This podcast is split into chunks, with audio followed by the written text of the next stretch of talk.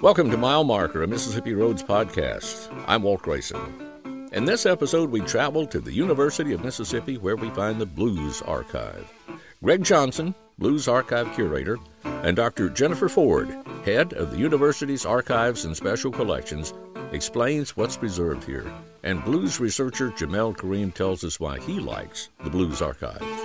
Well, there's a big dog howling, howling at the moon. Blues Archive is a collection of blues sound recordings, photographs, memorabilia, business documents related to the record industry, and uh, much more. And it is available to the public uh, to come and access for either blues research or enjoyment. We're open Monday through Friday, 8 to 5. Um, the Blues Archive is one of the units within the Department of Archives and Special Collections, which is part of the university library system uh, here at the University of Mississippi. The Department of Archives and Special Collections at the University of Mississippi's mission is to acquire, preserve, protect, and most importantly, make accessible to the public items related to the state of Mississippi, its history and culture, its music,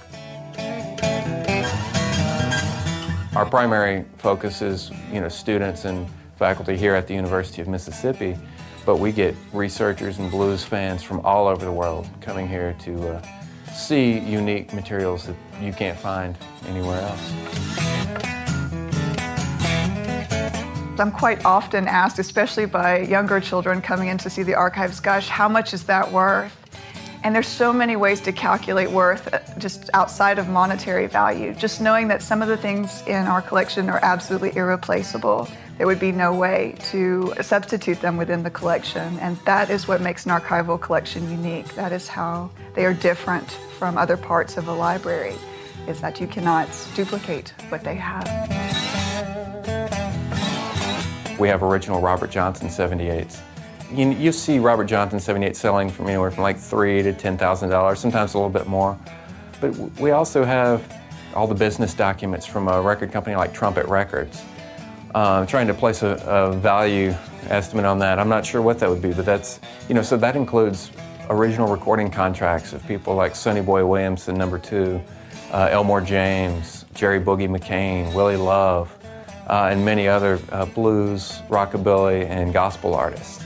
And so, you know, when you look at the totality of a collection like that, I mean, that's just, it's both financially valuable, but just culturally and intellectually valuable as well. From my perspective, archives are vitally important, even more so now. They are the cultural record of a region, especially ours, a region and a people. It's their legacy.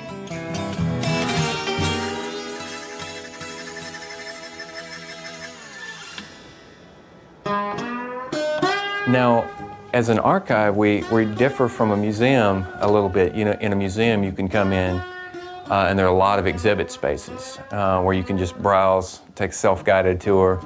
Uh, here, we do have a lot of exhibit space in the archive, but we exist primarily uh, for people coming in and requesting materials to be pulled.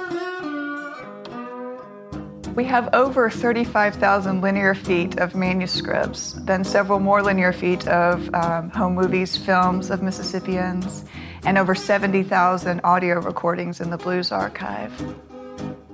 Well, here we are back in the uh, stacks. This is uh, an area that's closed off to the public, so when, when people come in and they request to hear a record, for instance, we'll come back here and pull a record uh, for them and bring it out here it is.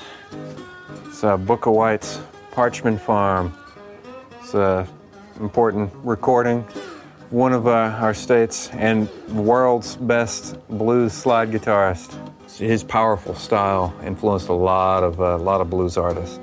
But yeah, so these, you know, we'll pull a record like this and take it out uh, and set people up on the turntables and uh, give them a set of headphones and let let them listen.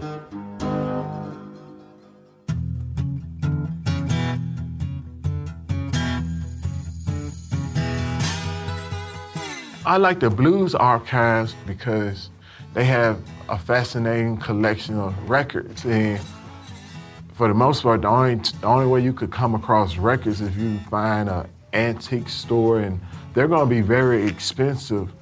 But by coming to the archives, you can come and take a listen at a record free of charge.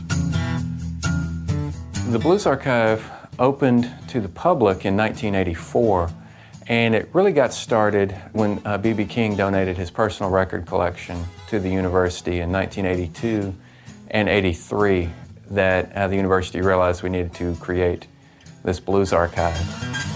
B.B. King donated almost 10,000 sound recordings in a, a, variety of formats, anything from uh, LPs to 78s, 45s, and even about 15 um, Edison wax cylinders.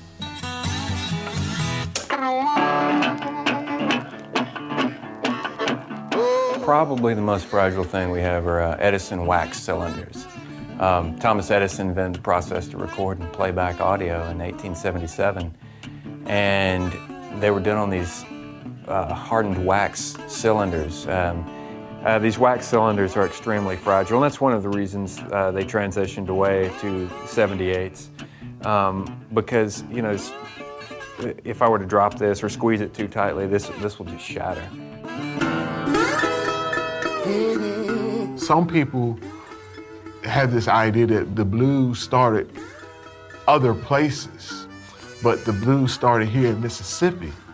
And the birthplace of America's music starts with the blues. And if the blues started in Mississippi, that means America's music in its entirety started in Mississippi.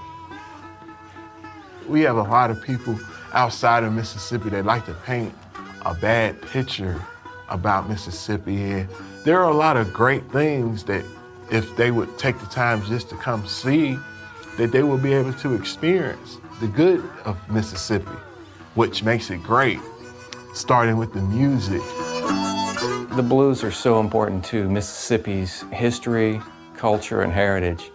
And if I can be just a little part of preserving that and exposing others to this incredible music, you know, I've done something right. We hope you enjoyed this episode of Mile Marker. And special thanks to our guests, Greg Johnson, Dr. Jennifer Ford, and Jamel Kareem.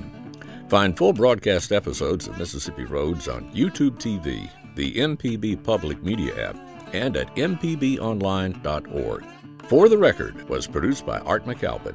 Mile Marker and Mississippi Roads is executive produced by Katie Savage and a product of Mississippi Public Broadcasting.